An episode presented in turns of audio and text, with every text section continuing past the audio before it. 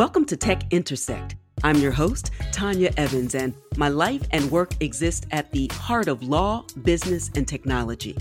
Yeah, I've earned a few fancy titles and degrees over the years, but the bottom line is I'm a writer, speaker, teacher, and lifelong learner, and I'm really excited that you've joined me on this journey. So, what is Tech Intersect? Well, it's authentic, empowering conversations with really interesting guests to demystify complex topics to prepare you for the future. Because your future is now. And it exists where law, business, and tech intersect. Get ready to listen, learn, and leverage. Let's get started. Welcome, welcome, welcome. In this episode of Tech Intersect, I'm going to do a Ping the Prof where I won't have a regularly scheduled guest. I want to share some of the things that I've been working on recently. I have a lot of really exciting things and events coming up, and I want to make sure that you are aware of all of them.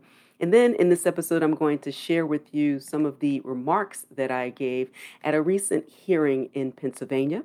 State Representative Napoleon Nelson hosted a House Democratic Policy Committee hearing to discuss blockchain and cryptocurrency and preparing Pennsylvania for a digital future.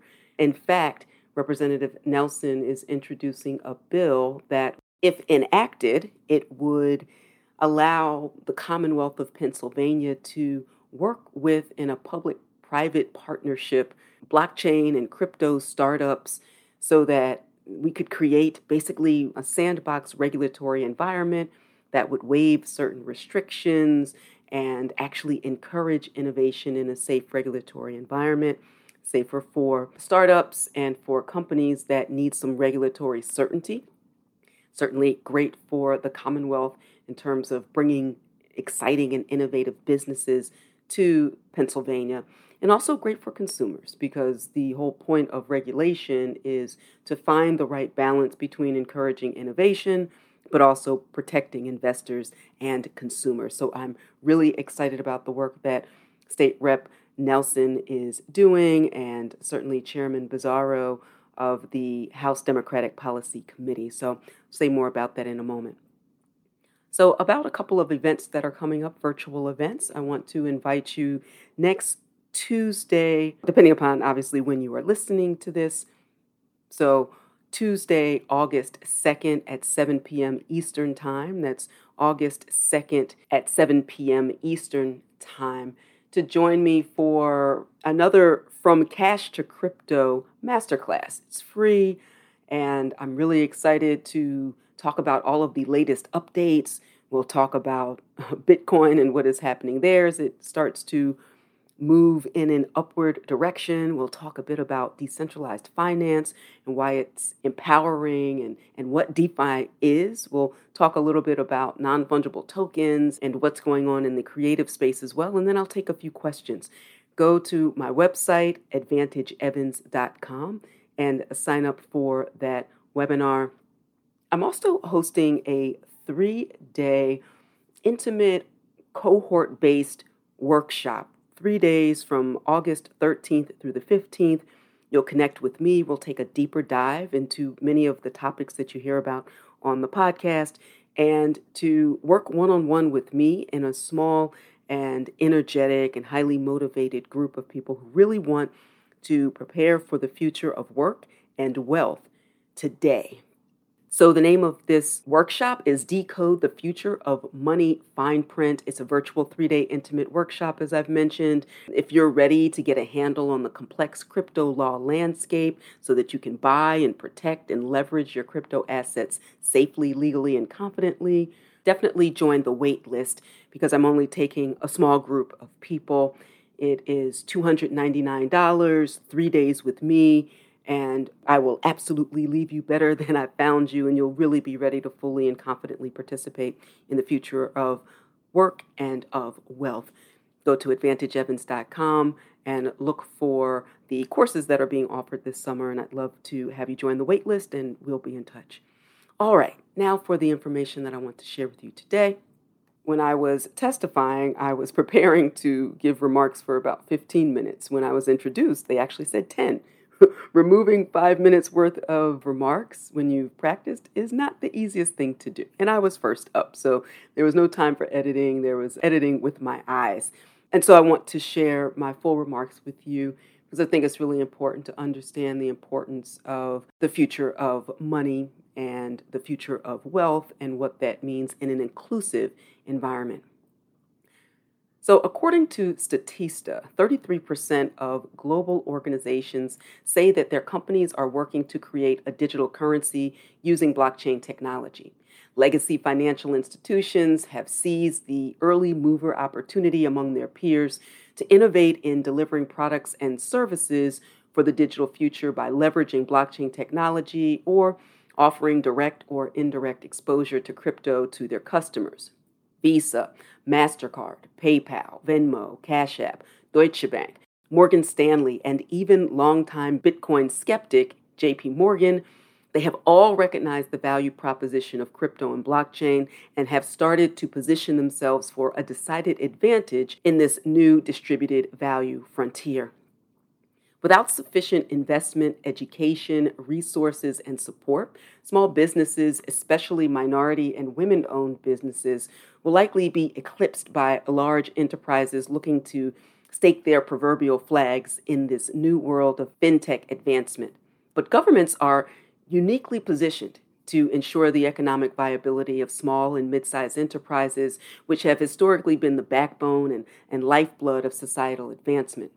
Public private partnerships transform adversarial relationships into cooperative economic opportunities in a way that optimizes competitive innovation while mitigating potential harm to consumers, investors, and businesses. Case in point, Arizona, Nevada, Utah, Wyoming, Florida, and West Virginia have all proactively seized the opportunity to pass legislation that welcomes blockchain innovators to their jurisdictions to test leading edge product and service development and deployment within the confines of a safe regulatory framework. Other states have introduced similar legislation, and this includes Illinois, South Carolina, Texas, Connecticut, Louisiana, New York, North Carolina, North Dakota, and Oklahoma. Now I focus on technology in the next part of my remarks because it was important to level set to ensure that we're all operating with the same understanding, basic level understanding of the technology. So I define blockchain technology more specifically in my written testimony, and you can link to that in the show notes. So I will highlight a few key characteristics and core considerations about the technology. Now, blockchains are digital databases created by software and maintained by a network of computers rather than by a single entity or group. Blockchains rely on network effects and economic incentives to secure the network from fraud or failure. The incentives differ depending on the rules that make up the blockchain's software protocol. These databases are also sometimes referred to as digital ledgers, and crypto assets like Bitcoin rely on blockchain's distributed ledger technology to maintain a record of transactions and balances. The first blockchain, the Bitcoin blockchain, was first described in a 2008 white paper and subsequently launched in January 2009 by a person or group using the alias Satoshi Nakamoto. The actual identity is shrouded in secrecy even to this day. Satoshi invented and implemented Bitcoin to empower individuals to control their own money while protecting their privacy and thereby to reduce control by governments and powerful private corporations that act sometimes in monopolistic and anti competitive ways.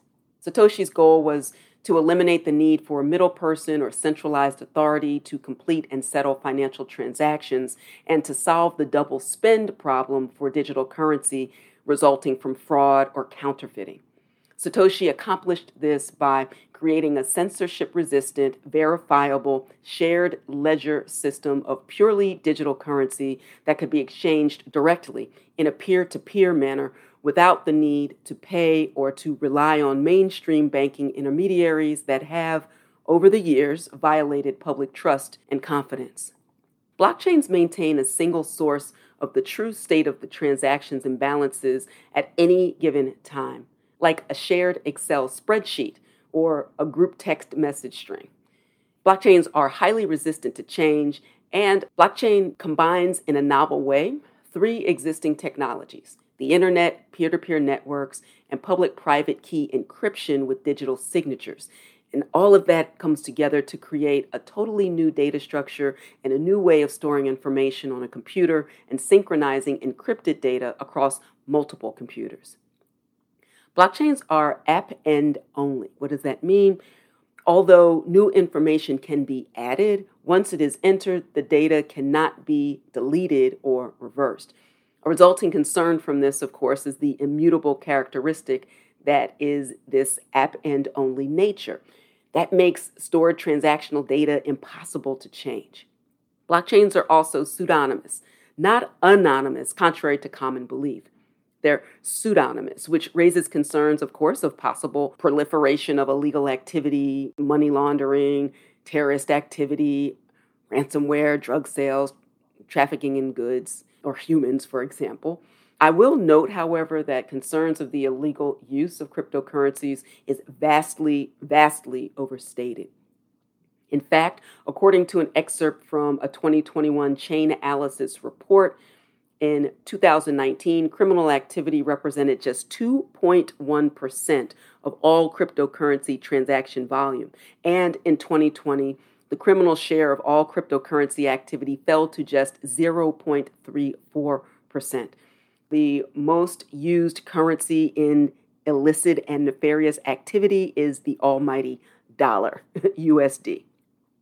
Blockchains are also disintermediated and transnational. What does that mean? So, blockchains don't rely on any centralized intermediary for transactions to occur, nor private or public entity controls, and therefore public blockchains are censorship resistant. However, this raises concerns that the absence of a central point of accountability and lack of any geographical boundaries can render blockchains extremely difficult to govern. Finally, the transparent and traceable nature raises concerns about user privacy because public permissionless blockchains are not, again, anonymous, although privacy coins like Monero or Zcash and coin mixing technology are sometimes used to heighten encryption in order to mask addresses. So, what's the goal of all this? Now, I focus a lot on the future of financial inclusion. And to better understand blockchain as the Web 3.0 Internet of Value, it may be helpful to consider how the Internet developed over time. Now, Web 1.0 was fully centralized. It involved the original client server data delivery model of the information age, and that is one central database making information available to users who interacted with that server disseminated information passively. Web 2.0, or the decentralized interactive social web, involves numerous client server models. And in Web 2.0, users are both the recipients of information, but also the users of creative content, and in many instances, also creators or publishers themselves. However, the data is still largely siloed by powerful, hyper competitive entities. And by contrast, the distributed web at least in its idealized configuration, would have few, if any, centralized intermediaries. A Web 3.0 world envisions the consumer not just as end user, but as producer and owner with full agency and autonomy, who controls the flow of their data and, most essentially, of the value attached. Additionally, Web 3.0 has the potential to be the decentralized and democratized internet and that was what was originally promised when Web 2.0 emerged. An optimally functioning blockchain gives access to all and is fully transparent in order to mitigate, or in some cases, even eliminate, the asymmetry of information that plagues the current opaque, privileged financial system. We are at an inflection point in the development of Web 3.0's blockchain infrastructure. In the 12 years since the first blockchain the Bitcoin blockchain was created, dramatic, substantial, and undeniable inroads have been made to move blockchain technology, cryptocurrencies, and decentralized finance into mainstream view. Given the still relatively early stage development of the blockchain infrastructure, it is imperative that private and public entities work together to explore and to enhance those aspects of the blockchain that empower, include, and uplift all communities. A critical and unique opportunity exists to achieve these aspirations, one that hasn't existed since the dot com era that created enormous Silicon Valley wealth for generations of the privileged few, but left far too many others behind. So, what does financial inclusion mean in the digital future for historically excluded communities? Well, the future of financial inclusion is inextricably linked to meaningful access to opportunities in the digital future built on the rails of blockchain. And a final word about potential and actual uses of blockchain technology beyond cryptocurrencies. There's a wealth of possible use cases, some with obvious applications, like to store public records that everyone can access and no one can change or destroy, for land records, for example. In fact, blockchain technology will impact and improve dozens of industries and sectors beyond banking and payments by making systems operate in a more efficient, effective, and accessible manner, including supply chain management, insurance, philanthropy, provenance, identity, educational credentialing, government, intellectual property, certainly healthcare, and energy, just to name a few. I discuss those use cases more fully in my written testimony as well. Again, take a look at the show notes for a link. So, in conclusion, blockchain has been touted as a disruptive revolution. And while it hasn't upended Web 2.0 as we know it, it is revolutionary. Blockchain is not a single technological solution, and that is a core part of its brilliance. But the future of Web 3.0 has yet to be written. And only time will tell whether blockchain technology will replace the current system of data structures and whether blockchain's impact will be revolutionary or merely evolutionary. But regardless of the outcome, Pennsylvania has a real opportunity to discover ways to embrace innovation as the story and the code are being written. Positioning the Commonwealth and its residents and corporate citizens to be fully prepared for the digital future may yield significant economic, cultural, social, and societal benefits. Education, access, transparency, and inclusion are key. Pennsylvania's digital future is now. So, again, I commend the representatives in the Commonwealth of Pennsylvania who are working on these really important and complex issues. Education is key, not just for consumers, not just for startups, but certainly for representatives in government. And let's all continue to stay connected, continue to learn, continue to grow, and continue to work for the future of work and wealth because, as I said, the future is now.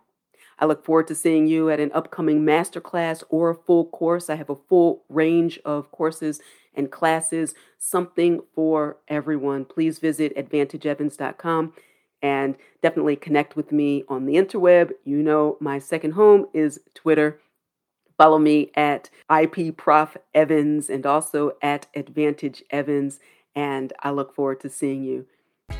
So until next time, continue to shine. Stay in touch with host Tonya Evans via your favorite social media on Twitter at, at TechIntersect and on Instagram via the handle Tech Intersect. This podcast has been produced by Stephanie Renee for Soul Sanctuary Incorporated.